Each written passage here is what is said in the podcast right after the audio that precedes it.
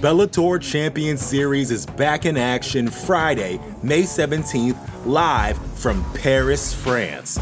Reigning bantamweight champ Patchy Mix defends his belt in a rematch against dangerous submission specialist Magomed Magomedov. And Cedric the Best Doumbé makes his Bellator debut in front of a home Paris crowd versus Jaleel the Realest Willis.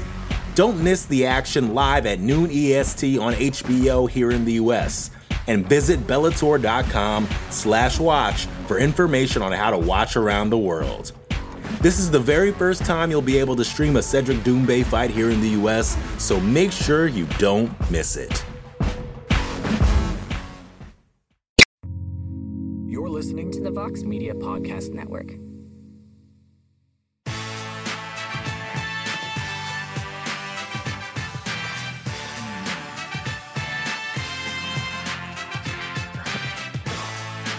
That is the sound and the song of what a freaking fight card that was. That's what we're calling this song. What a freaking fight card it was. U F C Austin delivered in spades. We had high expectations for it from the get-go, and it actually exceeded those expectations by a wide margin.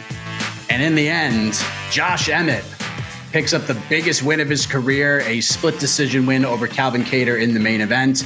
He called for a title shot against the winner of the Alexander Volkanovski-Max Holloway trilogy fight at two seventy-six coming up in two weeks from tonight. And we'll see if Josh Emmett will get that, get that spot. But man, what a card this was from start to finish. We're very excited to talk all about it.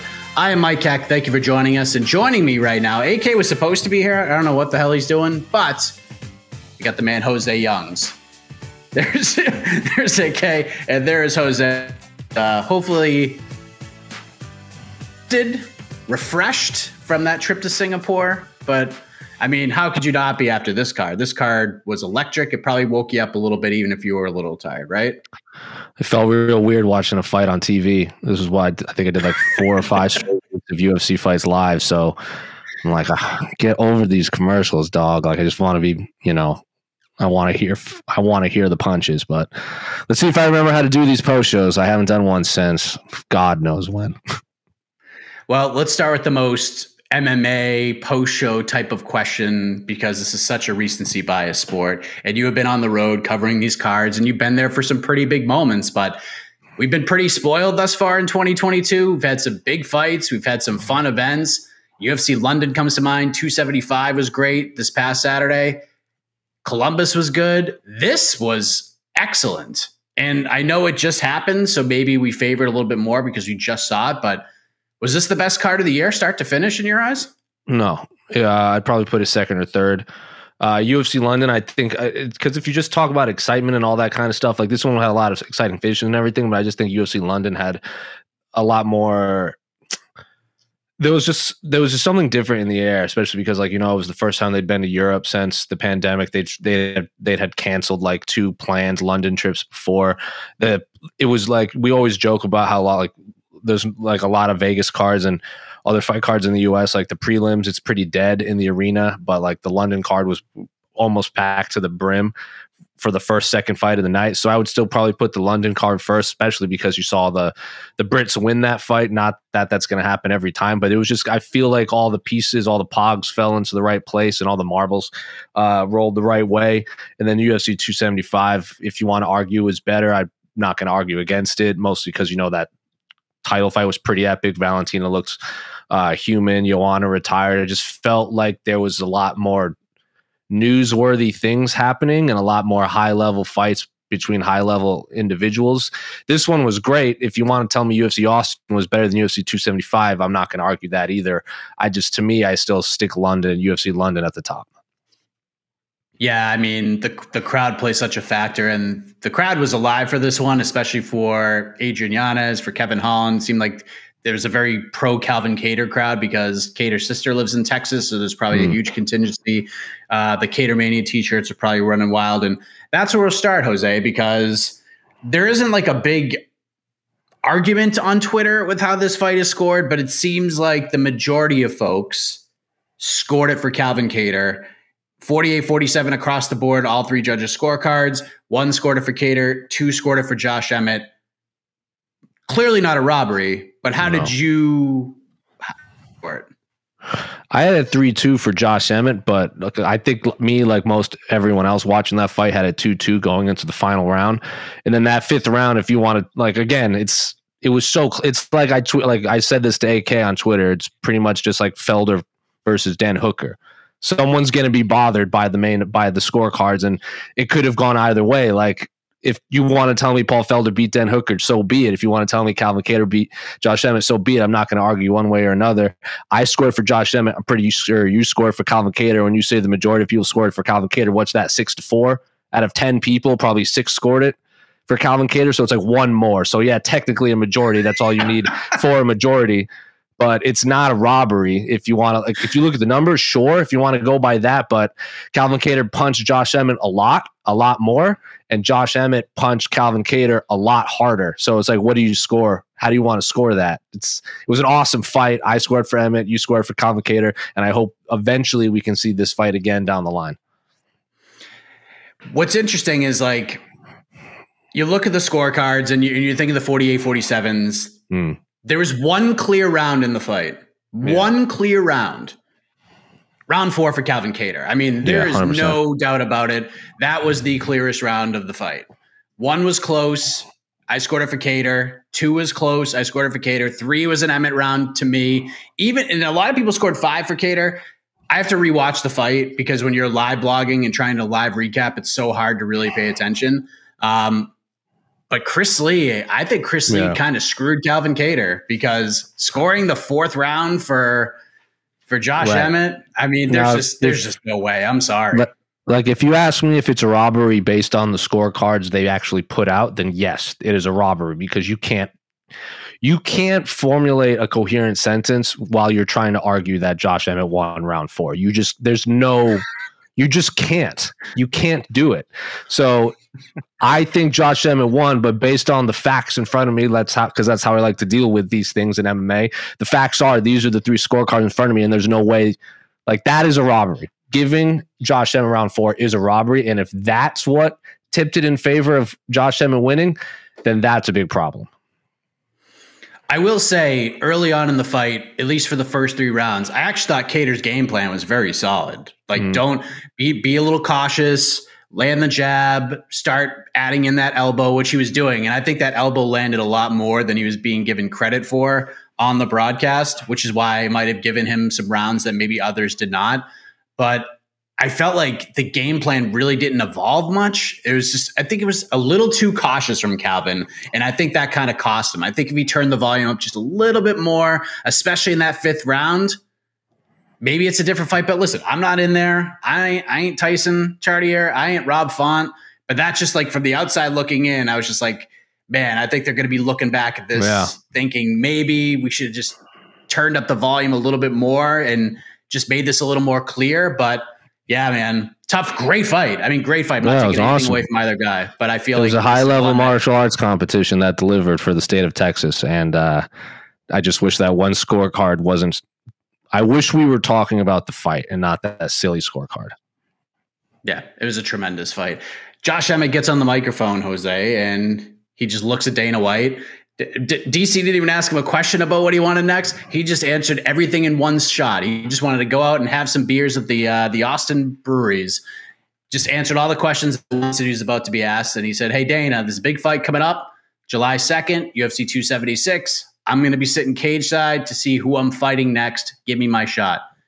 Did this win give Josh Emmett what he wants, or does he still need to win another fight? Maybe two at this point.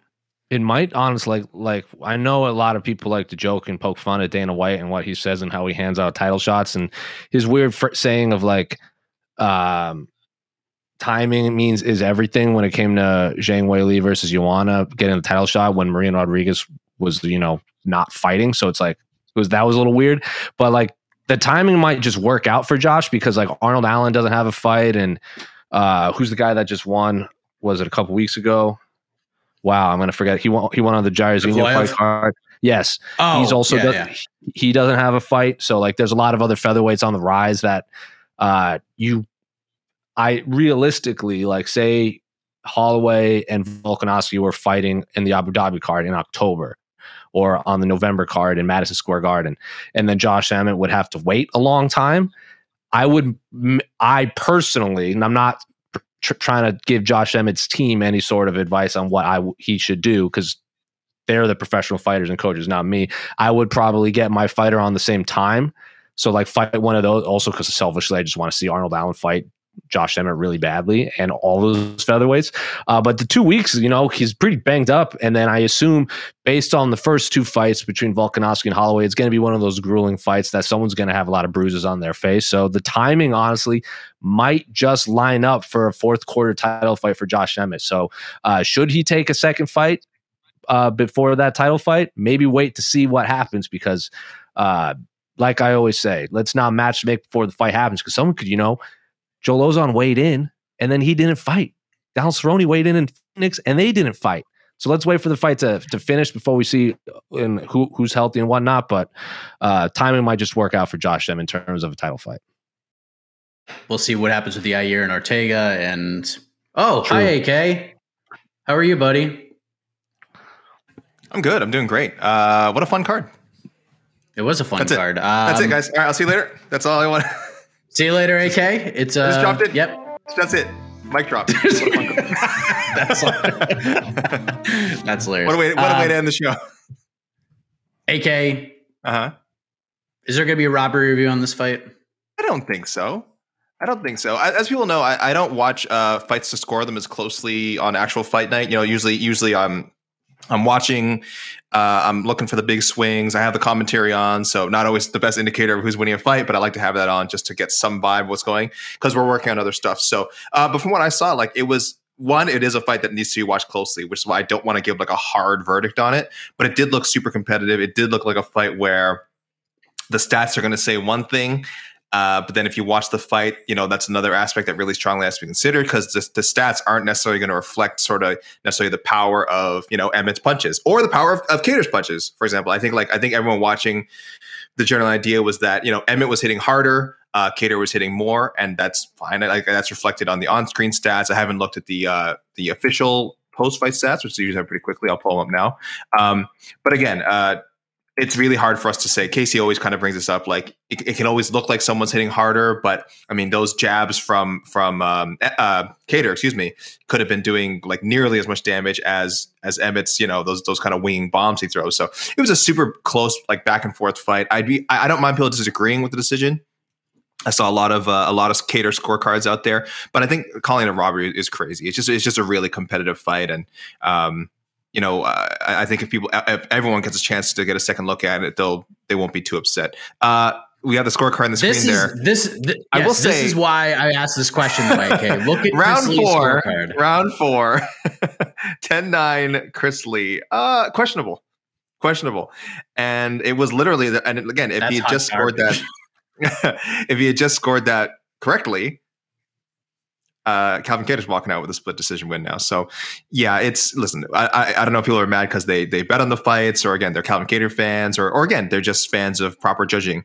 Um, but uh, this is one I don't. It's it's hard to call it controversial. That one score definitely is. But again, the way the way the fight was, uh, I don't think anyone can say like Emmett didn't do enough to win. I don't think anyone can say that like definitively, but then you could also make the same argument for Kattar. So this is just a close fight. Close fights, not not all close fights are robberies and, and things like that. So um, I'm just looking at the official stats now. Again, they're they're what people would think. Uh, huge round for Kattar in the fourth, forty-one significant strikes to twenty-one, and it's not like a Rob Font, uh, Chito Vera situation where you know Emmett landed some big bomb in there to change the momentum. But I don't know, maybe that's what Chris Lee saw somehow. He's cage side, we're not. Um, but that looks like a pretty clear. Kattar round. That looked like a pretty clear Kattar round watching, and the stats seem to back that up. I'm um, waiting to see what the bonuses are. I'm looking on social media. Apparently, some folks know what the bonuses are. I hope the U F C just gives everybody a bonus. This is one of those cards where all the finishers get bonuses because, I mean, you have. I mean, just it was just such a crazy card. It was such a ridiculous card. Kevin Holland looked pretty damn good tonight, did he not? A K, good lord. Dude's Here we go. Uh, perfume robberies. Per oh. Helen Yee, who's on site, Dana White said everyone who got a finish tonight got a bonus plus main event plus fight of the night. There you go. So so technically I won I won the bonus off, right? because I was correct in my, I think I was, I picked Yanez, Holland, uh-huh. and Emmett Kattar fight of the night. So I win, right? Because I was the only one to guess the fight of the night. Uh, Producer Casey, do you want an official ruling on this, or uh, let him let him have it? Gotta let win something. We, got, gotta win we lost something. Joe. You, you lost. You lost Joe Lazan at, uh, to to apparently what was not a serious serious knee injury, and uh, oh and my now god, Calvin Calvin Kattar maybe getting robbed. I mean, definitely at least again on one, that one scorecard. If it was just done properly, then that's a split nod for for Calvin Kattar. So. For thirty on Joe Lozon's U F C Austin fight week. And I, maybe just the last couple months of Cerrone versus Lozon, but they didn't. Oh, yeah, yeah. You, you got to throw in the street taco stuff. You got to throw that in too. Absolutely. It's absolutely. insane. It's all part of It's it. absolutely insane. Joe Lozon Oddly hurts enough, his knee, the, putting socks on. The rumored taco joint that Cowboy got sick from is literally about ten feet away from my apartment. So you're going to do some investigative reporting and check out these tacos for yourself. I go once a week and I have never gotten sick. Okay. But he, well, also, he said it was. But I'm also a brown man, so tacos probably hit me a lot, a lot easier than, you know, someone well, from not from Mexico. Well, Cerrone, Cerrone himself also refused to blame the street tacos. He said, he said, there's no way. He said, everyone ate there. I'm the only one that yeah. got sick. Like, my kids ate there. My team Don't ate there. He's, ever, like, he's like, it wasn't. That. Let's let's stop disparaging the great yeah. establishment that is Taco Boys in downtown Phoenix. Sure. Uh, shout out Taco Boys, and I, and I wish. Gang gang. I wish Donald Cerrone would fight for uh, fighter, you know, st- better fighter negotiation rights the way he fights for street tacos, because he mm. was very adamant that he did not want street tacos. Well, I mean, into this controversy. You can only argue for one, and there's clearly a priority he's, for one. He's made his choice. He's made his choice. Come on. The Bellator Champion Series is back in action Friday, May seventeenth, live from Paris, France.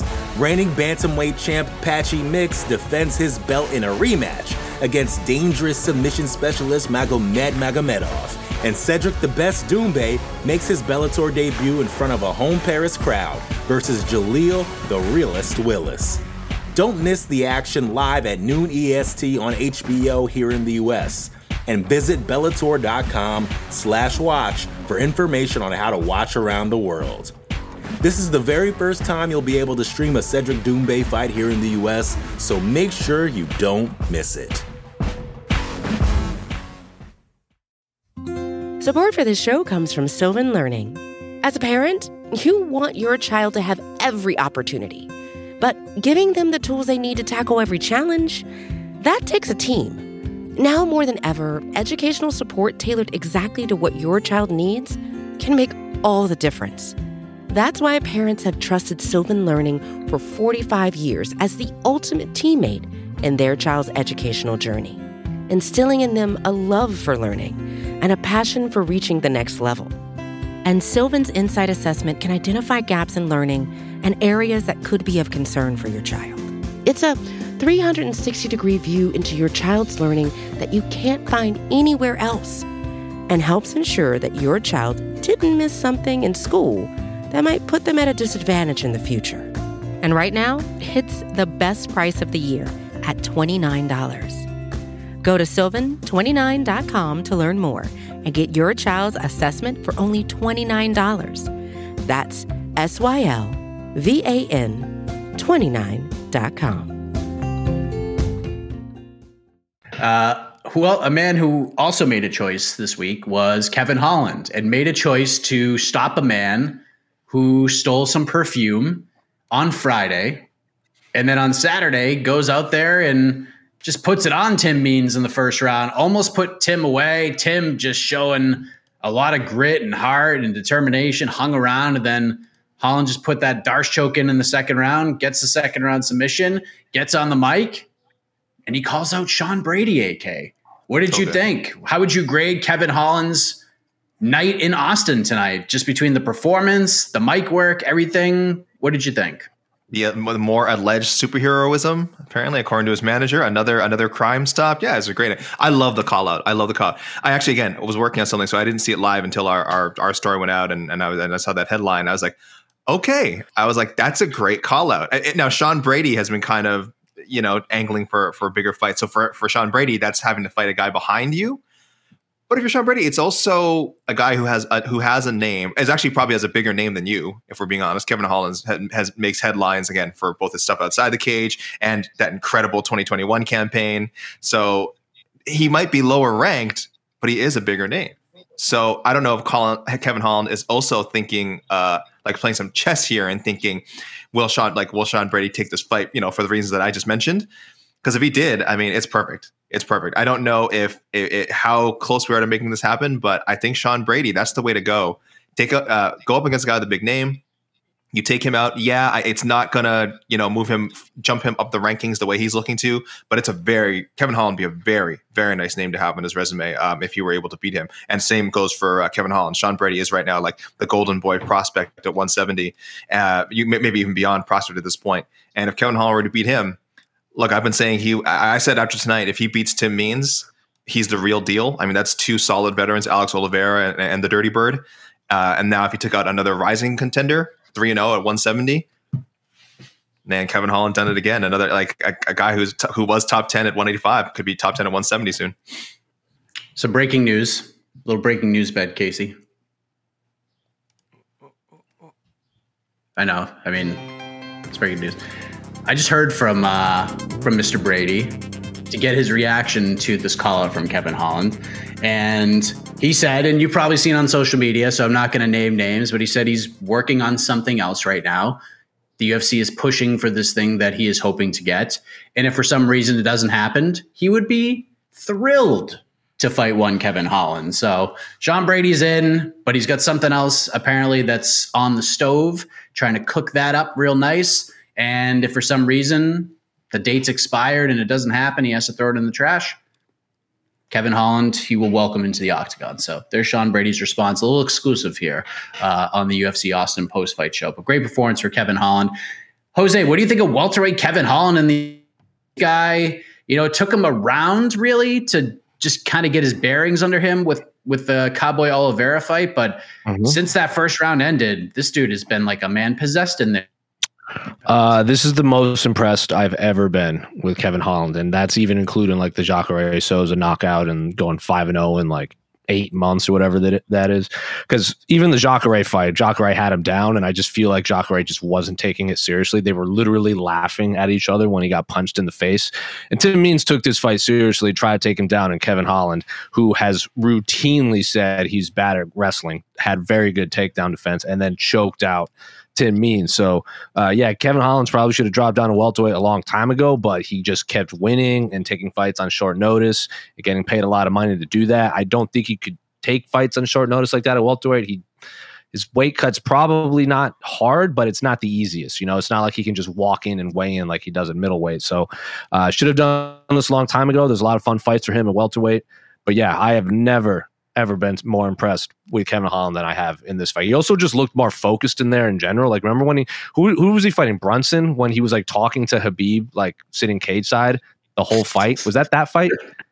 When he yeah, was just walking around talking to the crowd, both fights, they just bleed together for me. That was, he lost like ten rounds, ten straight rounds of just being wrestled. Yeah. And he, he stunned Derek Brunson a few times, but then he got taken down and was like talking to Habib and Daniel Cormier in the middle of the fight. He wasn't doing any of that. He was all business in this fight card. So, uh, yeah, he was obviously having fun in there, but he was even telling the crowd to stop booing Tim Means. So yeah, very impressed with Kevin Holland. Uh, and I, I want, I don't want to see him fight Sean Brady. I want to see him fight Daniel Rodriguez because that's the fight I want to see him fight today when he called him out in his last fight. So just make the Daniel Rodriguez fight. They can just slap each other for three three rounds or five rounds, and I will be a happy boy. That's a great fight. I love that idea as well. Can't really go wrong with this, but I loved Kevin Holland's response because, I mean, ever since U F C Boston in October of two thousand nineteen, Kevin Holland's been talking about going down to one seventy. He just never mm-hmm. did it. And he said, once I do it, it's going to be great for me because then I'll actually approach this game with a, with a bit more discipline because I have to focus and use discipline to get to one seventy. When he's fighting at middleweight, he could just wake up on weigh-in day and just step on the scale, and he's one eighty-six at worst. Everyone, everyone in the comment section seems to want him to fight Randy Brown. Like, I've saw that a lot. Or Michelle Pereira.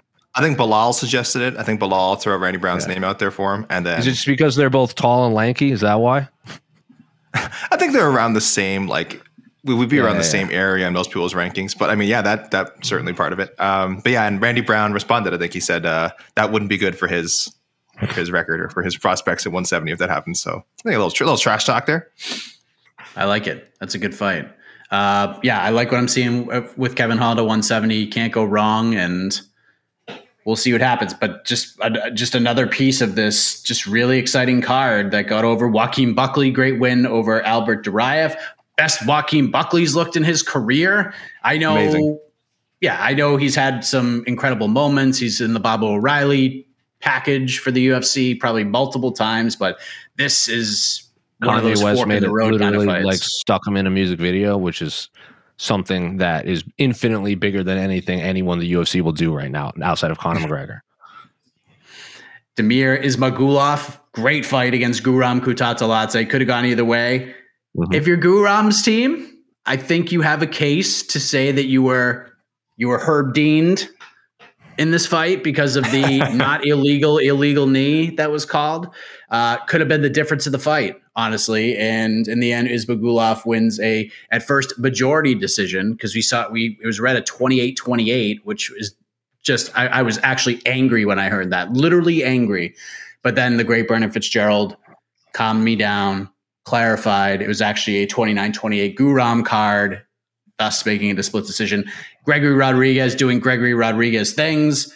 Mike Beltran probably could have saved Julian Marquez from about forty extra punches, but Julian actually got a big shot in and made things interesting, but Rodriguez just beat him up. But I want to talk about Adrian Yanez, A K. This guy was a hero in Austin. Biggest pop of the night. People were excited. It was not just the Adrian Yanez show. They weren't just happy to see him fight, but they were happy to see him fight Tony Kelly. Tony Kelly played the villain role to perfection, flipping off the Austin crowd at ceremonial weigh-ins, flipping on the way to the octagon.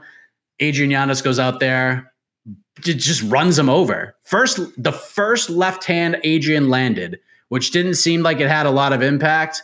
You could tell right away Tony was like, uh-oh. Oh, speak. Uh-oh. Speaking of uh-oh. Adrian Yanez. We lost is, Mike. we, lost we lost Mike. Mike. There's a big uh-oh. Uh, well, anyway, I, th- well, I think Mike wants us to uh, discuss Adrian Yanez. So listen, I'll just say uh, Adrian Yanez has been so smart about leaning into this, the whole controversy with Tony Kelly. Um, and it, listen, maybe he even owes Tony Kelly for being a bit of a, a Dumas and uh and causing this controversy in the first place, because they were already booked to fight, you know, when the, the incident in the uh, Andrew Lee corner happened. Um, uh, so everyone, that's why even on that night, people were like, man, I hope Adrian Yanez, like, you know, beats this guy's ass when they, when they meet up. So, um, and he was smart to lean into it. Not everyone is comfortable doing that. Like, you know, some people, when there's a narrative that starts surrounding their fight, they kind of want to shy away from it.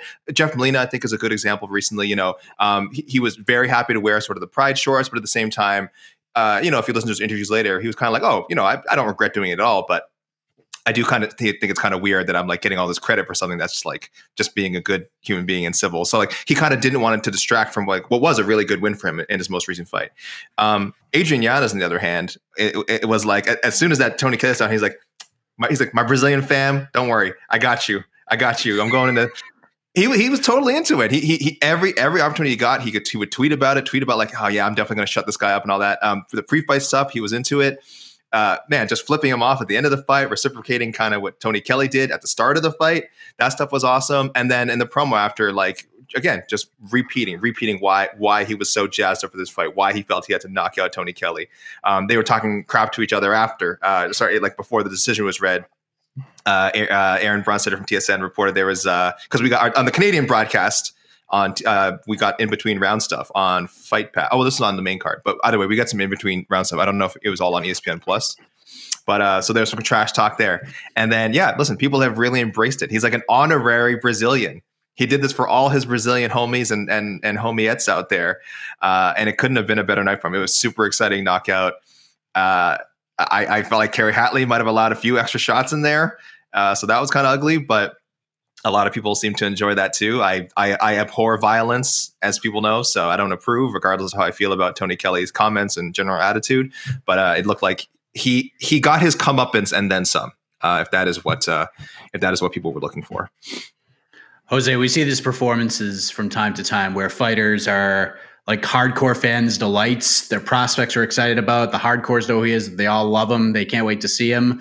And then you have sort of a performance in a moment where you cross over not just from the hardcore fans' delight, but now you reach a different kind of audience. You take that next step, not quite at superstar, but you take that step from hardcore guy to, you know, a, a guy more people know, on the cusp, the precipice, if you will, of maybe becoming a star. And then you take that next step after that. Do you feel like Yanez took that step from sort of the exciting prospect, the hardcore fans' delight, into the more the casual fans are familiar with him now? Was the performance, the reaction after everything that happened, did that take Yanez up a level in the eyes of fans consistently? Nope, because casual fans don't watch uh, fight nights often. They usually watch the pay-per-view. So uh, should it? Yes. I'm going to say a big hard no. Uh, and that's unfortunate because I think Adrian is a future superstar, future title challenger, and I'm without a doubt one of the more exciting. I'm going to still call him a prospect. Uh, yeah, cause, mostly because he hasn't fought anyone in the top fifteen yet. Uh, he's without a doubt the most exciting prospect at bantamweight, one of the most exciting prospects in all of M M A. I wish he got, you know, some of the promotional push too, because we see these fi- these fighters that do cross over to the quote-unquote casual fans. The U F C gets behind them, and I didn't see a lot of what, like, the U F C wasn't pushing this Adrian Yanez fighting a guy who said racial things, because the U F C doesn't want people to know that one of their fighters said racial things to another fighter to hype her up. They weren't pushing that narrative. So naturally, the casual fans didn't know that was the narrative, because they're flipping, hey, it's also on E S P N Plus. This is on U F C on A B C, maybe. If someone is, for whatever reason, is just surfing E S P N Plus, E S P N Plus, if that's a thing that people do, and they say, I'm going to turn this on, and they turned on the Adrian Yanez fight, they probably didn't know that story. They just said, oh, this Hispanic dude from like Southeast Texas just beat this this dude with a bunch of goofy tattoos. So awesome performance, but I don't think anyone from the quote-unquote casual realm noticed it, and that's super unfortunate. So I think he needs, like, if he fights, if he does that Sean O'Malley, the answer is obviously yes. If he does someone that's someone in the top fifteen, the answer is obviously yes. Just this wasn't the performance that got him there yet. Fan, like his best performance to date, and it should have gotten him all the star power in the world. I just don't think I don't think the metrics will show it to the casual fans. Yeah, I can I can definitely see where you're coming from there, but I mean, Tony Kelly just leaning into all of it. Did he miss, did he miss weight? He missed weight. Yeah. And then so at like, the huh. end, d- d- during that conversation that Aaron sort of transcribed on Twitter, it was Tony Kelly telling Adrian Yanez that he wasn't out. And Adrian's like, yeah, dude, you were out. And Tony Kelly's response was, nah, I wasn't out. You were out. I'm not dumb. You're very, dumb. Yeah, very Pee Wee Herman, I know you are, but what am I? Infinity from Tony Kelly, and huge win, great performance from Adrian Yanez. Sent the U F C Austin faithful home happy. Roman Dolidze kicked things off with a nasty knee. Not a lot of people saw him going out there and finishing Kyle Daukaus the way he did, but he did the damn thing. Phil Hawes just put it on Duran Win. I mean, that was about as vicious of a beating as you will see in the middleweight division. Incredible performance from Phil Hawes, who is now no longer Megatron. He is no no hype. I believe that's what the nickname what? was. No hype. Stop it. And he's, yeah. stop. He's ditched. He, no, he's ditched Megatron. He, it's over. It's done. Megatron wasn't great, but it's no hype. I believe it's no hype. According to Topology, it is no hype. Uh, um, yeah. This is yeah, one of the worst no name hype. changes. Megatron since, is uh, Megatron Cor- is a bad guy that was trying to you know wipe out all of humanity, and no hype is also very silly. And it's this also Calvin Johnson, bad, great wide receiver from the Detroit Lions. Fine, fair enough. But this is also as bad. This is almost as bad as Corey Anderson going from twenty beast in twenty five eight to overtime. No, yeah, it that's was the, a, worst, that's, that's the worst. The worst. The worst one was when Hector Lombard went from lightning to show weather. He just literally show weather a word was so confusing. That's a great that was, one. See, that that's mad, I'm not even one. mad at that. I'm not even mad at that because that's just confusing. Like maybe That's it's a great amazing. nickname. Maybe it's a great nickname, and like just none of us ever understood what it meant. Because I still don't to this day. I don't still understand don't. what Hector Lombard does most of the time. So I just look at him and say, "Yep, cool, bro," and I just move on. Yeah. Uh, and by the way, props to Phil Hawes for coming out to The Rock's W W F theme song. That was incredible. That was amazing. Uh, Cody Stamann, and then, great And then getting into him. it with Cormier. Wait, we're not getting him points for getting into it with Cormier for no reason? And they're friends now. It's okay. Everyone so, in the comment section yeah. wants to see uh, Phil Hawes fight Joaquin Buckley next. I'm in for that. Let's go. Yeah. That's a great matchup. I actually think it makes a lot of sense. And see that I saw that a the lot most muscular middleweight fight in the history of the U F C. I mean, that's not true because Romero fought Paulo Costa in Anaheim. That's, that's the most muscular. That's the second most muscular middleweight you are fight correct. You are correct, of all sir. time. That's an excellent point. Um, yeah, great. Cody Stamann, great win. First finish of the U F C. He's been waiting for that for all these fights. He finally gets it done. Eddie Weiland had the gloves off. Not sure if he's retired, but I hope.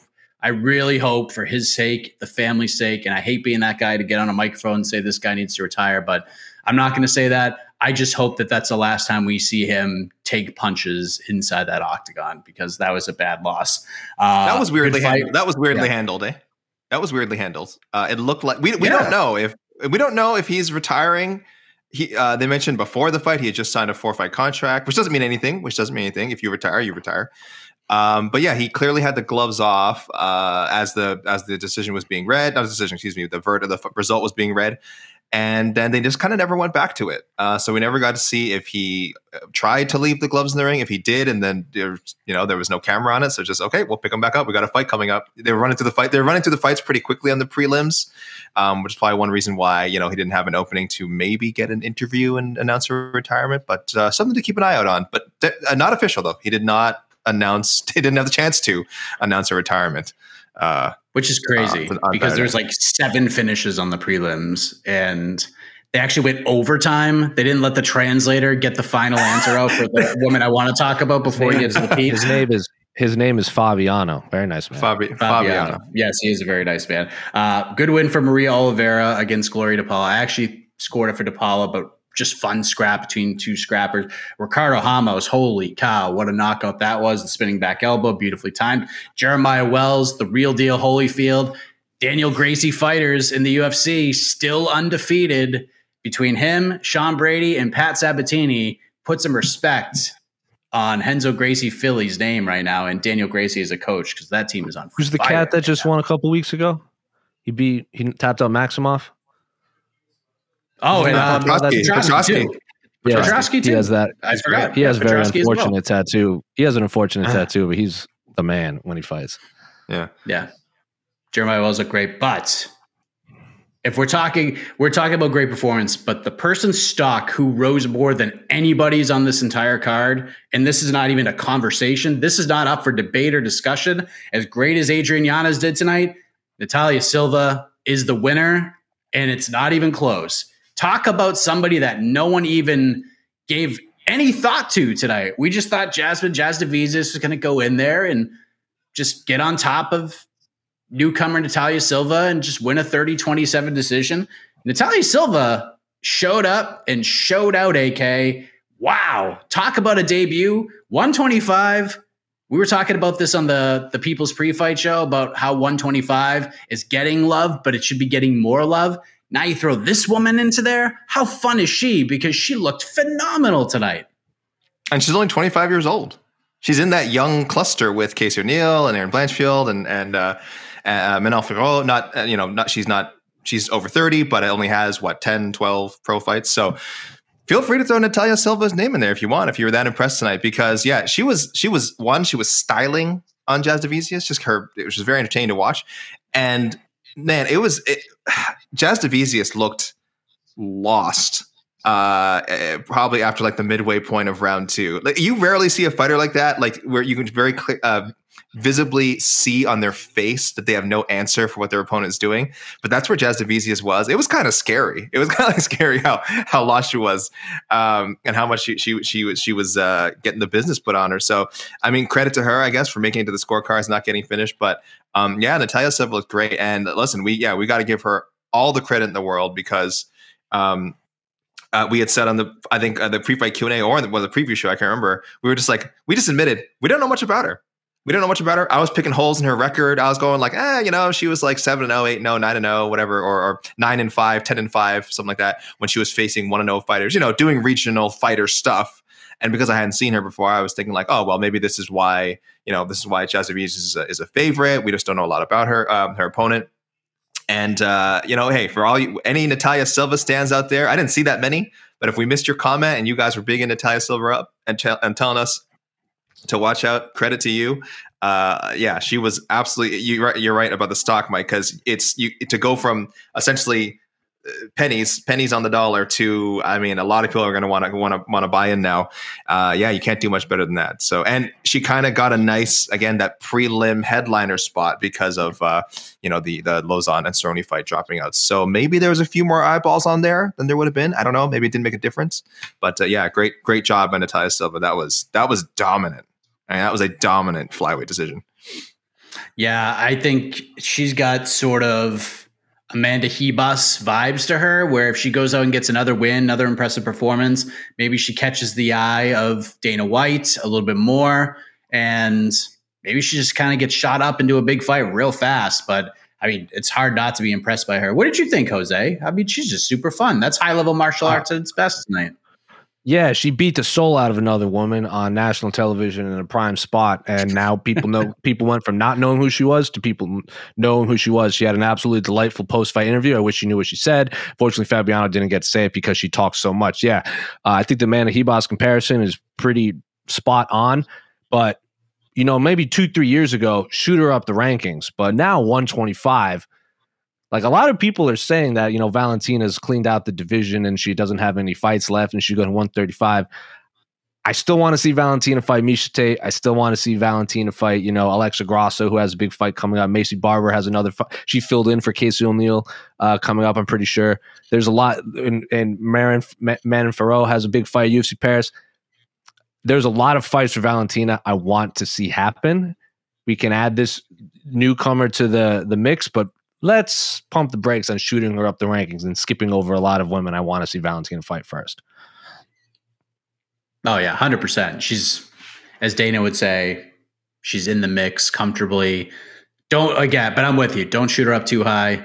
Jasmine Jasudavicius, fine fighter, but no, we're not putting, we weren't really putting her on the same level as like a Miranda Maverick or a Casey O'Neill or anybody really in, in that echelon just yet. But I mean, what a way to, to show up in your debut and first fight in over three years too, which makes it even more impressive. So good on her. She looked fantastic. With that being said, speaking of fantastic, let's go to the peeps and see what the fantastic peeps have to say. Hopefully. Oh, and Casey's here as well. And hopefully people are, uh, are a little bit nicer in the aftermath of this, because A K took to Twitter and apparently somebody sent you a D M just chastising you, blaming you for one of us saying that Albert Duraev, that we picked Albert Duraev to beat Joaquin Buckley on the People's Pre-Fight Show, and that he changed his mind, and now we are just dunzo. Like, we're just horrible human beings. Why? Why did I get? Why did I get blasted for this? Why? I, I was. I was. If anything, I was all in on Buckley. If anything, I was telling people that Buckley was a logical upset pick, and uh, yeah, some strong language is aimed in my direction by a uh, a very a very kind uh, gentleman or woman with a uh, N F T as a profile picture. So there you go. They're just mad because they lost twenty-nine percent of their profile picture. I was going to say Ethereum. What's I don't know. I don't know yeah. what this is. It's all it's all silly magic and fairy dust to me. Yeah, fugazi, fugazi, fugazi. Yeah. All right, all right. Here we go. Do you know Photoshop had a feature to export your images and N F Ts? It's the most silly thing I'd seen. What? Uh, they, everyone yeah. wants in. Everyone so, wants in. So let's keep That's it on silly. Buckley. Let's keep it on Buckley actually, because we did talk about this on the uh, fan Q and A, but um, maybe our opinion has changed. Do you guys think Joaquin Buckley is a top fifteen caliber fighter? Jose, let's get your thoughts. He looked great tonight. Uh, is this a top fifteen guy? A K seemed mm. sold. Me and Casey were like, this this guy's going to be a good fighter. People are still going to be excited to watch him. But the question I posed was, is he going to be a top ten guy? Yeah, we went I wasn't ready to go that route, but. Top fifteen? You think this is a top fifteen middleweight? Nah, not right now. Uh, there's a lot more impressive guys that like. If you tell me Dricus du Plessis is going to fight Joaquin Buckley, I'm going to pick Dricus du Plessis, who's not even in the top fifteen yet. There are infinitely more interesting names outside of the top fifteen. Now, is Joaquin Buckley an exciting fight? If you're ta- asking, acts like pound for pound most exciting middleweights, Joaquin Buckley is right there. We were talking about, is he going to crack the top fifteen of the U F C by the end of the year? I don't think so. He, a lot of the questions I had about Joaquin Buckley, he actually answered, and with flying, like I thought after like the first thirty seconds, like he was going to be exhausted in two minutes because he was winging shots in there. Not only was he not tired, he just didn't slow down. So I was like, well, if Joaquin Buckley can clean, can, you know, just have any sort of technique outside of just button mashing Tekken combos at full speed until he knocks someone out, then then he's going to be impressive. Uh, if he does that nonstop for three rounds, he's going to be a super exciting fighter. I just don't know if he's going to be a top fifteen guy. I don't know if he can get into the top fifteen doing that. I'm not, I don't even know if he's top twenty-five right. Like, like I don't even know if he's top twenty-five. Like, if he fights Brad, does he beat Brad Tavares right now? Because that Brad Tavares is like the benchmark for the top fifteen a lot. Like Izzy fought him, Edmund Shabazian fought him. Like if Joaquin Buckley fights Brad Tavares right now, I don't think he beats Brad Tavares. Hmm. So maybe like in a couple answer. more fights. So not yet. What I'll say about Buckley though, because before the fight, I would have said a big no, but Joaquin Buckley is improving. And that's mm-hmm. the most impressive part. Every fight, um, I think after his after his loss, who did he lose to? The Italian fighter, right? The Italian fighter, not Alessio. Alessio Di Chirico. Yeah. yeah, I think um, I think he learned a lot from that, and I think he's actually just he's just becoming a better fighter. Maybe it's because he's making more money. I think he's training full time now. He doesn't have like didn't didn't he work at Walgreens or something when he started in the U F C or something? It was like he was like a manager, yeah, a pharmacy tech. Yeah, it was pharmacy tech. So and and we don't take it we. As fans and media, we really gotta. It's it's really hard to take that into account. How much these guys are just focused on their, their full time fighting career now. And a lot of times, I, when they when we first meet them, they're part time fighters. You know, so I'm not. Yeah, I think I'm with Jose. I don't see Buckley being a top fifteen guy, but at the rate he is improving, who the heck knows? Because I was super impressed by him tonight, and um, he's just yeah, he's a he's just a much better fighter. You know, it, not not reinvented. But just more, he's just better. He just con- controls himself more. He still did those kind of crazy kicks and stuff like that. He tried it. He still wants to, you know, that's still in him. But uh, yeah, I, I actually, actually um, my opinion of Joaquin Buckley is definitely going up. Yeah, he's impressed the hell out of me. But like, mm-hmm. I don't think he beats like who did who just fought. Like I don't think he beats Jacob Malkoun right now. Jacob Malkoun is a really good wrestler and grappler. Mm-hmm. And I think he's one of those guys that's going to be like, a, like no one's going to want to fight him because he's not in the top fifteen and his fights are going to be boring. I don't think Joaquin Buckley even beats him right now. I don't think so, but Buckley is improving, so I wouldn't be one hundred percent shocked. Yeah, and that, that and that's why I'm still excited about the Joaquin Buckley, I guess, mm-hmm. um, era. Yeah. Um, they do Buckley, uh, Brendan Allen. That's not a bad idea either. Nah, Brendan Allen wants to fight Fluffy Hernandez. He wants he wants a rematch, and I like that fight. I'm I'm all in on Buckley. Know. Buckley Hawes is the, I love that fight. I, li- I like that fight too. Yeah, that's um, a great fight. I'm out. Great fight. I'm super. I'm super. I was super high on um, Phil Hawes, and um, I think he's kind of hitting that hitting that potential that I saw in him. And I think this is a great fight for both those gentlemen. Yeah, I, I don't know when I'm going to stop picking against Phil Hawes. I feel like if you go back yeah, every time yeah. Phil Hawes, I think you're fought, the, you're you're on the other side of the Phil Hawes kind and of yet, and yet after every after every time he wins, I go like I go I, I think I say guys next time I'm done. I go like guys I'm done picking against Phil Hawes. I've definitely said this before. At least two other times, and yet somehow I keep being against them, and I don't know why.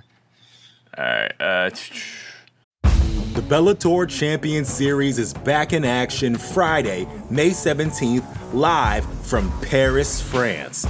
Reigning bantamweight champ Patchy Mix defends his belt in a rematch against dangerous submission specialist Magomed Magomedov, and Cedric the Best Doumbé makes his Bellator debut in front of a home Paris crowd versus Jaleel the Realest Willis. Don't miss the action live at noon E S T on H B O here in the U S and visit Bellator.com slash watch for information on how to watch around the world. This is the very first time you'll be able to stream a Cedric Doumbé fight here in the U S, so make sure you don't miss it. Phil Hawes was so agitated when he fought in New York. It just caught me off guard. It was such an ag- agitated individual he was. he, he's uh, he, listen. He's got a little attitude. Like I said, he yeah. he was agitated with, with D C. I mean, he just had a big win, and yeah. suddenly his focus his focus was suddenly on on starting some weird little beef with uh, with Cormier. Like You know, but I, I get he's that. I mean, yeah, he's, got, he's got a chip, and and it, he, I think in the post-fight interview, I think backstage, I think he's, I think from what I read online, he was like, "Sorry, I was just a little hyped up." And D C, yeah, I thought D C yeah. was really good at bringing him down. I think oh, D C, yeah. D C understood the situation. He didn't take it personal. Well, he took it a little personal, but he he he he was a professional. It's like, hey, man, you know. Well, first he had to kind of meet Forrest with Forrest, t- saying like, "Hey, buddy, relax. Like, I don't know what you're talking about. I didn't call you out. Uh, I don't know why you're coming he out." He doesn't pick fights. I don't pick fights. Yeah, like he's like, you didn't beat me, so I don't know where you're coming. So he kind of like confronted F- Forrest with Forrest first, which like immediately kind of stopped Phil Hawes in his tracks, and then he kind of talked him down. And then the post-fight interview was like just normal. It was like a normal. You couldn't tell because I know you guys didn't get that on E S P N Plus, right? You didn't see that dispute, no. right? No. Yeah. And and anyone who didn't see it wouldn't have known. They wouldn't have known they were ch- like kind of in each other's faces and arguing like two minutes before the that or thirty seconds yeah. before the interview took place. D C in general, I will say, I've been so critical of Cormier. I thought him and Cruz were a really good combination tonight. Him and, and Fitzgerald, of course. Fitzgerald did a great job running the show, uh, as he always does, but did a really good job with these two. Do Cormier and Cruz normally not, like, is this, have not we just ra- not seen that? Rarely. Yeah, we haven't seen this combination in a while, right? I feel like they work really well together. I don't know why. I think there was just a respect I, there. I like it a lot. It's yeah, because I, I, Do- we've all interacted with Dominic Cruz, and Dominic Cruz, when he's in the room, is without a doubt, in his mind, the smartest man yes. in the room, but right. he doesn't have two championships and yeah. doesn't have an Olympic wrestling captain. He, uh, like, you know, so I, and I am as much like slack as I give Dominic Cruz, he understands mm-hmm. when there is, he fully recognizes when there's someone with more accolades than him. So I think that's what we saw today. There was one point where Cruz like threw to him, like he was Fitzgerald, like he threw to him, like, uh, what happened? He's like, what happened there, D C? You want to break that down for us? And I, I, I don't yeah. know if I've ever seen Cruz do that before. And like I said, Cruz, like I always say, like as a broadcaster isn't great, but as an analyst is outstanding. Um, so and and Cormier is, is also a great analyst, but sometimes when he's with his frat boy, you know, brother uh, Joe yeah, Rogan, yeah, it yeah. brings out the worst in him. But somehow they kind of like hit that right balance of like they weren't they, they were still being like you know do, putting on an entertaining Funny, broadcast, but they weren't, yeah, but also but not trying life. too hard, yeah, not yeah, trying not too down. hard. You didn't feel like they were just putting on broadcaster voice to, to you know just for the sake of doing it. This was like one of the best broadcasts I've listened to in a while. It was, I mean, it was a great it was a great card too, which helped, but it was yeah. a very easy listen. It was interesting because I love John Anik, but a lot of what John Anik talks about is like the backstories of these fights and like the like what happens leading up to this fight. You know, like he's like this, he's setting the scene. And Fitzgerald does that, but he doesn't do it nearly as much as Daniel Cormier, and Daniel Cormier clearly doesn't know a lot of these fighters' backstories, and Dominic Cruz doesn't know a lot of these fighters' backstories. And I actually spoke with Laura Sanko. Actually, she did the Road to the U F C because she it was her and um, John oh Gooden, God, uh, John Gooden that did Road to the U F C, and they didn't know nothing about any of the backstories from any of the fighters in the Road to the U F C. So all they could do was talk about what was happening in front of them, and it was great, and it was the best commentary I heard in a long time, and I think that's part of what we heard this week. heard tonight too because like we don't know nothing yeah. about these two people, so we're just going to talk about what we can see in front of us. yeah, yeah it was uh it was a good combination. Fitz mm-hmm. set the table very nicely.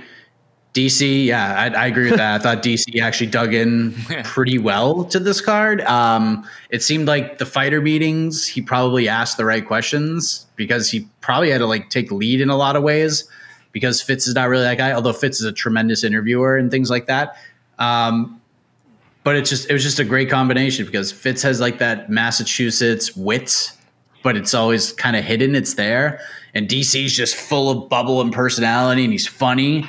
And then Dominic Cruz is just not funny at all. And it just, but he's still very smart and intelligent and it all worked out nicely. Like when Cruz tries to be funny with like, sometimes like him and Felder and him and Rogan will just like kind of joke around and it's like Felder, you never know if Cruz is actually like joking or if he's really serious. We didn't hear any of that tonight. It was just him talking about fights, D C talking about fights, Brendan Fitzgerald talking about barbecue as a vegetarian, pissing off D C. I mean, we had some nice moments when there weren't fights going on. It was a great broadcast. It was. It really was. It really was. I saw someone on. I saw someone on Twitter say that there was so much time they had to kill that they just used all their material on the commercial breaks, and then they were just like, "What do we talk about now?" So they just had to talk about the fights.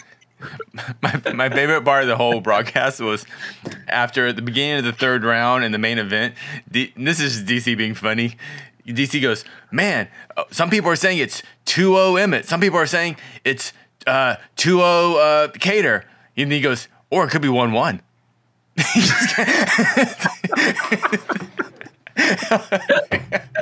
You know, covering all the bases. That's just good, that's just good journalism. That's just good journalism. You're covering all the bases. Yes. God, that's the best. Wow. That's no, yeah. that's terrific. Facts only. Facts only. Facts only. Yeah. Big right, true. Um, um, how about this? Biggest surprise look, I think I think we just answered it before we went to the piece. I think it's got to be Natalia Silva, right? She's got to be. But if someone of someone not making their debut though. What about if someone not making their debut?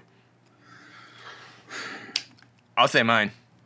The fight I was Go. most off on, uh, Kevin Holland. Hmm. I uh, I know a lot, a lot a lot of people were super high on Kevin Holland.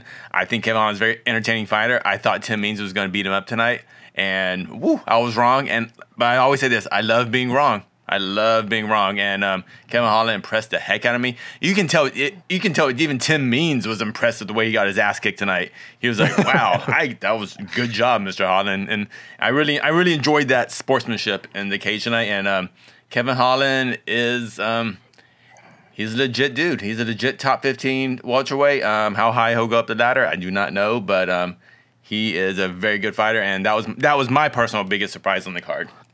That that's Jose. one of those great that's one of those great fights and moments so that you show to people who don't watch M M A or have a misconception of what M M A is, like, because you got an exciting fight, you got the the mixing of the martial arts, and then uh, and you also got, like you said, some some post fight sportsmanship, camaraderie that would really surprise people. Yeah, it was nice.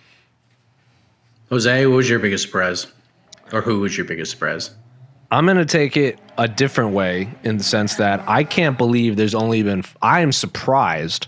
that there's only, in the history of the U F C, there's only five spinning back elbow knockouts, and Ricardo Ramos now has two of them. So I can't believe it worked again. So I'm surprised not only did he do it, he did it again. So that's what I'm most surprised at. There's all, because every, like I was looking, well, there's been a bunch of spinning back back fists, like people have gotten hurt, but spinning back elbow, it's been, who is, it's uh, it's been Yuri, it's been Ricardo Ramos is two. Yeah, yeah. It's been Molly that, McCann did that, yeah, and count? Dong Young. Uh, did, did that count? I don't know uh, what don't that was. I'm not sure. That's as, yeah. I don't, I don't know. If that's I don't the think one they counted, counted as okay. That, that wasn't. That's one of one. That's one Dong of one. Young, that's one of one. All right. Yeah, and then the and then the Dong Young Kim knocked out was the John Hathaway back in the day. Yeah, but like, that's it. There's been five, and Ricardo Ramos is two of them. So I'm I'm surprised that his opponent wasn't like, well, he did this once. Let's you know not have this happen again. And then it happened again. It was a beautiful setup too. And he did not know. He did not know what happened. He didn't see it coming and didn't know what happened after. He was so out of it to the point where he was like, "Hey, early stoppage." Yeah, he said early stoppage. He had no idea.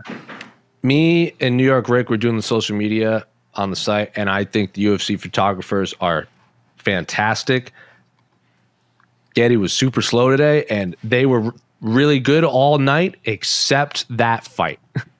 They did it. All the shots they got were just a full back, like just Hamos's back, nothing else. They got Britain. none of the spinning back, nothing. I'll show you guys. I'll show yeah. you guys after because I don't have them on file. But like me and Eric were like, oh man, if he was like three feet to the right or three feet to the left, we would have gotten it. When you were watching it live, did you even realize what you saw? I thought I couldn't even, because I was kind of watching, no. but like it kind of came out of nowhere. I was like, did he just? I didn't even know what it was when it when it initially happened. Much like the Yair knockout of uh, yeah, yeah. Zombie, you were just kind of confused yeah. at first until the replay. I think the photographer yep. were, the photographers were too. They they, they just probably just weren't even taking photos at the time. No, they're just whatever. Now, whenever Ricardo Ramos fights, you're just gonna be like the whole time. yeah, yeah. If you're the- yeah, you have to, you have to. A K, who was your biggest surprise? Oh, I'm definitely Jeremiah Wells. Not that he won. I picked him to win. Oh, yeah. Um, Ooh, but that, that was thing. my – not that I gamble, but when I did the No Bets Barred podcast uh, earlier this week with with uh, Jed Meshew, my I'm like my he, my unsolicited – he didn't even ask for it. I said, let me give you my lock of the week as someone who never gambles. I said, this fight's going to a decision. I'm like, Court McGee fights go to a decision. That's what Court McGee does. They go to – he goes to a decision. Look at that. He'd lose. I think Jeremiah lose, Wells yeah. – yeah, that Jeremiah Wells is really good. But I, I, I did not see him taking a one-shot bomb to the right to the jaw, just flattening him. We just don't see that. It's the second time he's ever been knocked out in his career. I mean, this guy gets into like pretty yeah. decent like stand-up right. fights with, with hard hitters. Um, but Jeremiah Wells is the real deal. This is three and oh now in the U F C, three finishes. Knocked out Worley Alves, which at the time was kind of like, oh, you know, maybe it's just a short-notice uh, fluke-type situation.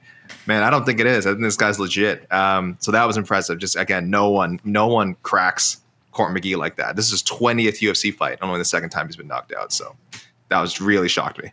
I feel bad for Court considering he's like the only fighter from Utah, like one of the only fighters from Utah on the card, and there's Should no way there. He's fighting Utah now. Should have been on there. Bobby Maximus, come on.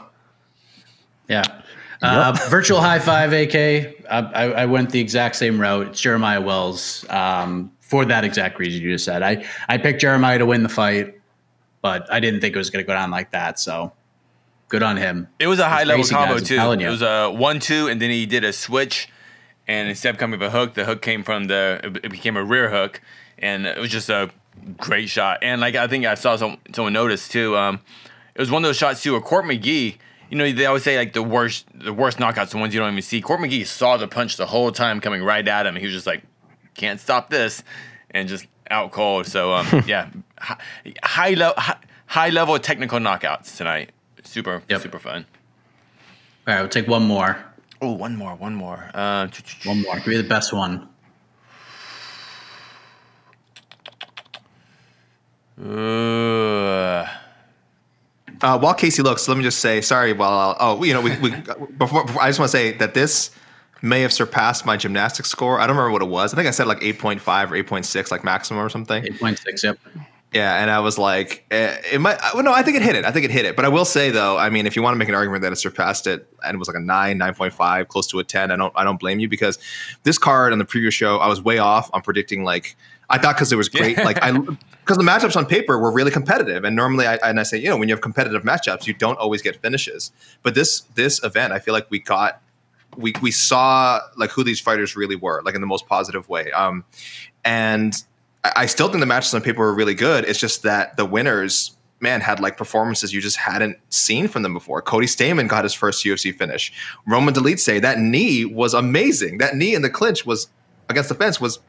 Been awesome. I've never seen Roman Dolidze throw anything like that. Jeremiah Wells knocking out Court McGee, Natalia Silva coming out of nowhere and just schooling um, Jasmine Jasudavicius. Even Adrian Yanez, like we all expected a knockout, but for, to, for him to deliver so emphatically was just like amazing. So, yeah, it's rare you see a card that has so many matchups that are they're not they're clearly not mismatches. I think a lot of them were fifty fifty, sixty forty matchups, uh, and yet you got this amazing emphatic finish. So, uh, yeah, great job on the matchmakers and especially the fighters, and I'm glad they're all getting bonused up. Let's make that a normal thing.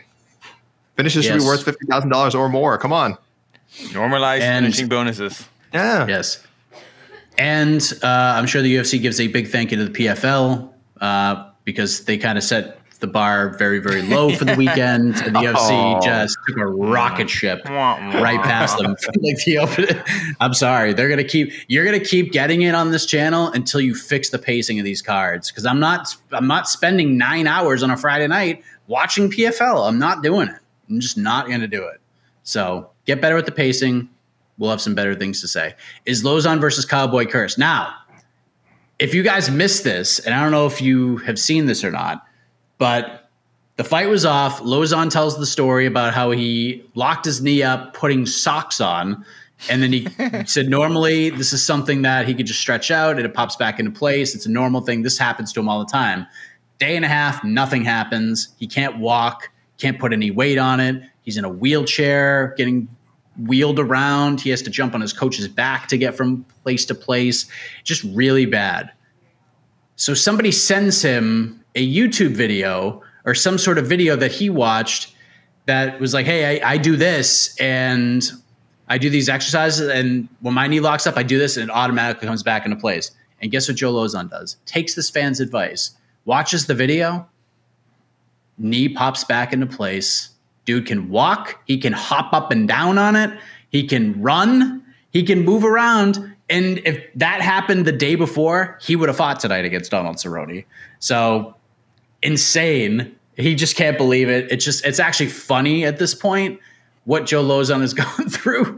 And this is crazy. Dana White said at the press conference that he's not going to rebook the fight. So I don't know. I think they're going to try. But, but, really but both guys are going to fight again. So just, I mean, what's the rush? Me?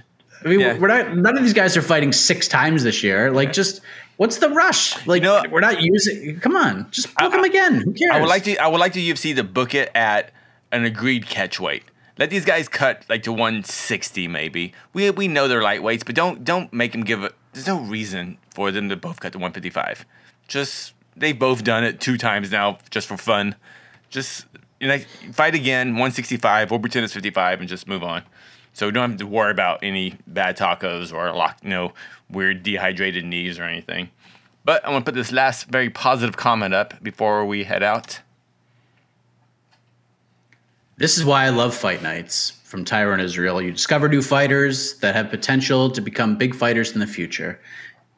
Listen, we I, I feel I feel like we are as positive about these fight night cards as anybody can be, right? We try to find if if if there's a bad main event, at least on paper, compared to others, and the card is just with a bunch of newcomers and maybe like one or two fight vets, I think we try to do our best to highlight those fights, try to find the positives in a card that a lot of people just aren't like rushing out to make sure that they're home for to watch, because we have to fill these nights. We have to fill these slots. It's mandated. We got to do it. And the U F C sometimes just cobbles these cards together and we get what we get.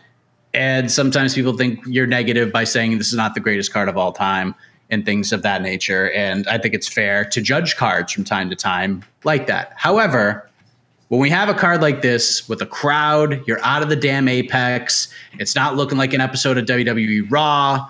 It's different. The crowd's into it. You have the Adrian Yanez moment. You have the Kevin Holland moment. You have all these cool things that happen throughout the card. It's just so much better. And this card delivered all of that. Tyrone's completely right, because we had fighters we had questions about provide answers, and we had fighters we didn't even know about at all come out and become big, like bigger stars mm-hmm. in the end of it. At least their stocks rise yeah. tremendously. This was an this was an A to an A plus card for sure for everybody involved, the fighters, the fans, the people watching at home, everybody covering it. Like, we're all into it. We're all juiced up and jazzed up about it. This thing delivered in spades. Love this comment, Tyrone. A K, your final thoughts on this event. Yeah, this is it, it's kind of like what you said. Listen, um, we, we've been bigging up this card for a while. I mean, as much as you can uh, in our business when we're covering, you know, cards every week. No, hey, excuse me. If this card, whatever, underperforms ratings-wise, buzz-wise, main, no one's talking about mainstream, whatever, don't point the finger at us, because we were saying this card looks awesome. It looks better than a pay-per-view, or at least the most recent pay-per-view we saw. It has, kind of like for the reasons that, that um, Tyrone pointed out in the comments, like, you got new names. You had people stepping up in big situations. I mean, this this was U F C London-esque. I mean, U F C London was like the default answer, I think. By the end of the year, we were all saying, what, you know, what was the best fight night card of the year? It felt like, well, nothing's going to top U F C London. Um, I'm going to have to go back and look at that card and maybe rewatch some of those fights. This was right up there. Um, this didn't ha- now this didn't have that awesome ending you got with Tom Aspinall taking out like a perennial heavyweight contender, so that, you know, might put that over the top for some people, um, and maybe the crowd was a little bit more, you know, just a little bit more uh, at, at like louder, I guess, in, in, in London. Um, this crowd this crowd was pretty darn good too. Maybe they booed some stuff they shouldn't have. Maybe they were. I don't know, maybe they weren't one hundred percent into every fight. But again, this is a thirteen-fight card. I thought the, the Texas crowd did a great job being into it. Um, so, yeah, I, I'm going to have to look at the, stack these two cards up by the end of the year, because this was this was outstanding stuff. And uh, one of those nights where we're just – it was a pleasure, a pleasure to cover. And and it, right now, guys, it's not like two in the morning Eastern time. So it's, it's all good. It's, it's nothing but positivity. Yeah, and I, Jose, I, I mean, think about. I'll, I'll, I'll let you wrap, Casey. But Jose, yeah, think no about problem. this: as, as, as a fan of the high-level martial arts competitions, you go from U F C two seventy-five to this card, and then next week, Jose, next week, hmm. our worlds will collide a little bit, because the man you are oh so high on is fighting the guy that I am oh so high on, Mateusz Gamrot versus Arman Tsarukyan. I mean, talk about high-level martial arts competition, and then into International Fight Week, Jose. This is like. This is like M M A watching heaven for you right now, is it not? Yeah, it really is, because lightweight is the best division in M M A. Mateusz Gamrot is so good, and Arman Tsarukyan is so good. And if they, they were in featherweight or bantamweight or welterweight, they'd probably be top six. But they're like not e- are they even top ten? Like, if one of them is t- top ten, they're like number nine, maybe. Like, if you want to tell me Arman Tsarukyan versus Mate- Mateusz Gamrot is fighting for is a title fight in two thousand twenty-four, I'm gonna be like, yeah, obviously. They just happen to be fighting, you know, two years early on for five rounds. So sign me up for just that fight, and I'm in. And then obviously International Fight Week, that like Robbie Lawler might be like on the early prelim. So like, come on, that just tells you how good that fight card is going to be. So uh, yeah, every a lot of people in the M M A world like to, you know, poke fun at the U F C, and for whatever reason they try to say certain fights are better in Bellator, K or K, K S W, and all this stuff. But like that's silly most of the times because, you know, the U F C, for as weird of main events as they do for Alexander Volkov versus Jairzinho at Rosenstreich, they give us five rounds of Mateusz Gamrot versus Arman Tsarukyan. And if I get that, I will sit through ten straight subpar heavyweight main events if I can get this. Because then guess what happens later that month? We get Brian Ortega versus Yair Rodriguez. That fight card is that fight's gonna be bananas too. So like, sign me up for all the bad M M A heavyweight fights in the main event if this is what it leads to at least once or twice a year. Love this fight, Casey. Take us home, uh, buddy. okay. Oh uh, no, just um. It's a it's a joy watching fights sometimes. Um, tonight and tonight was one of those. Uh, this afternoon was one of those days. Um, yeah, just like like I said, like I I love being wrong. I love being so off on Kevin Holland. I love seeing the improvements of Joaquin Buckley. I was bummed out about a couple of decisions. Uh, you know, I, there were three actual decisions in this card I did not agree with, but the card was awesome. Great job, U F C, making this fight, making this card happen. Great and great job. Giving more money to these fighters, more bonuses. Uh, this is awesome. Uh, I feel like a lot of the fans and the media have maybe putting more pressure on the U F C. Hopefully, that's why they're doing this, because um, the U F C comes down their regular, you know, whatever you get, you get, you know, four performance bonuses, but they gave out more money. This is a good thing. Fighters deserve more money, especially these fighters. So um, it's gonna be fun, and the next few weeks of M M A, our M M A Saturdays are going to be awesome. Very excited. Yes, we have a very busy week next week because we have P F L, Bellator, Ooh. B K F C, oh, and B K F C. Oh my God, B K F C, which is yeah. actually a pretty solid card too. It is. And then U F C Vegas, whatever the hell it's going to be.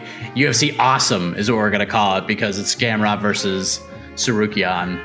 And that fight is just going to be awesome. I cannot wait for it. The countdown is on.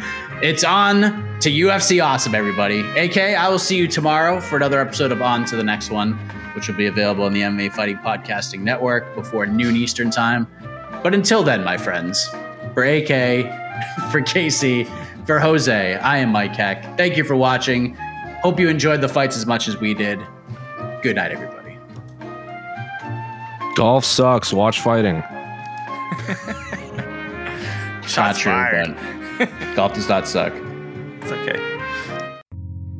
You're listening to the Vox Media Podcast Network. The Bellator Champions Series is back in action Friday, May seventeenth, live from Paris, France. Reigning bantamweight champ Patchy Mix defends his belt in a rematch against dangerous submission specialist Magomed Magomedov. And Cedric the Best Doumbé makes his Bellator debut in front of a home Paris crowd versus Jaleel the Realest Willis. Don't miss the action live at noon E S T on H B O here in the U S And visit Bellator.com slash watch for information on how to watch around the world. This is the very first time you'll be able to stream a Cedric Doumbé fight here in the U S, so make sure you don't miss it.